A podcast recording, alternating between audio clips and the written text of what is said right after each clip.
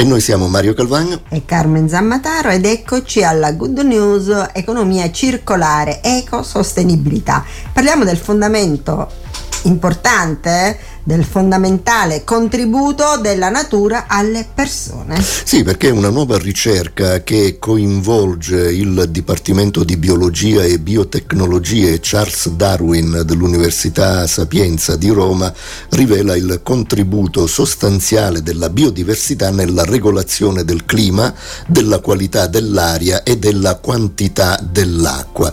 E lo studio pubblicato su una rivista di settore apre nuove nuove prospettive per delineare politiche di conservazione efficaci. Le crescenti pressioni umane sull'ambiente e l'utilizzo intensivo delle risorse stanno determinando una perdita globale di biodiversità e la conseguente alterazione degli ecosistemi naturali. Sì, e questi processi inducono anche il declino dei cosiddetti contributi della natura alle persone. Sono gli NCP o servizi ecosistemici, cioè tutti quei contributi della natura, sia positivi sia negativi, alla qualità della vita degli esseri umani. E negli ultimi 50 anni, eh, pensate, è stato osservato che la perdita di biodiversità e la tendenza al declino dei diversi sistemi ecosistemici come la regolazione del clima e l'impollinazione, che sono definiti regolatori o le esperienze culturali e psicologiche stanno progredendo in parallelo. Ed è diventato quindi cruciale comprendere la relazione spaziale tra la biodiversità e questi servizi ecosistemici per garantire i sistemi di supporto vitale della Terra.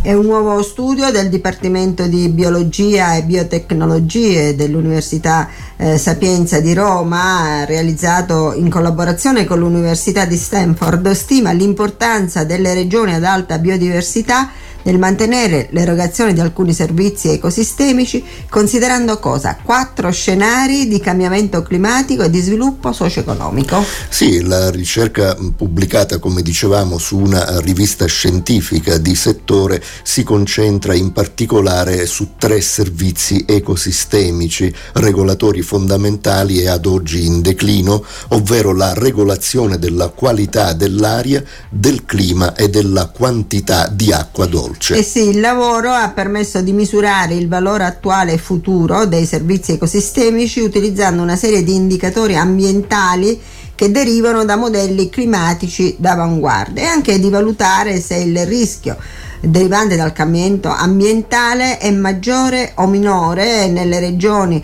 ad alta biodiversità rispetto alle regioni di controllo. E dai risultati della ricerca emerge che sono presenti livelli più elevati di servizi ecosistemici nelle regioni ad alta biodiversità per tutti gli indicatori, sia nel presente che nei diversi scenari futuri, evidenziando la congruenza spaziale tra la biodiversità biodiversità e i servizi ecosistemici.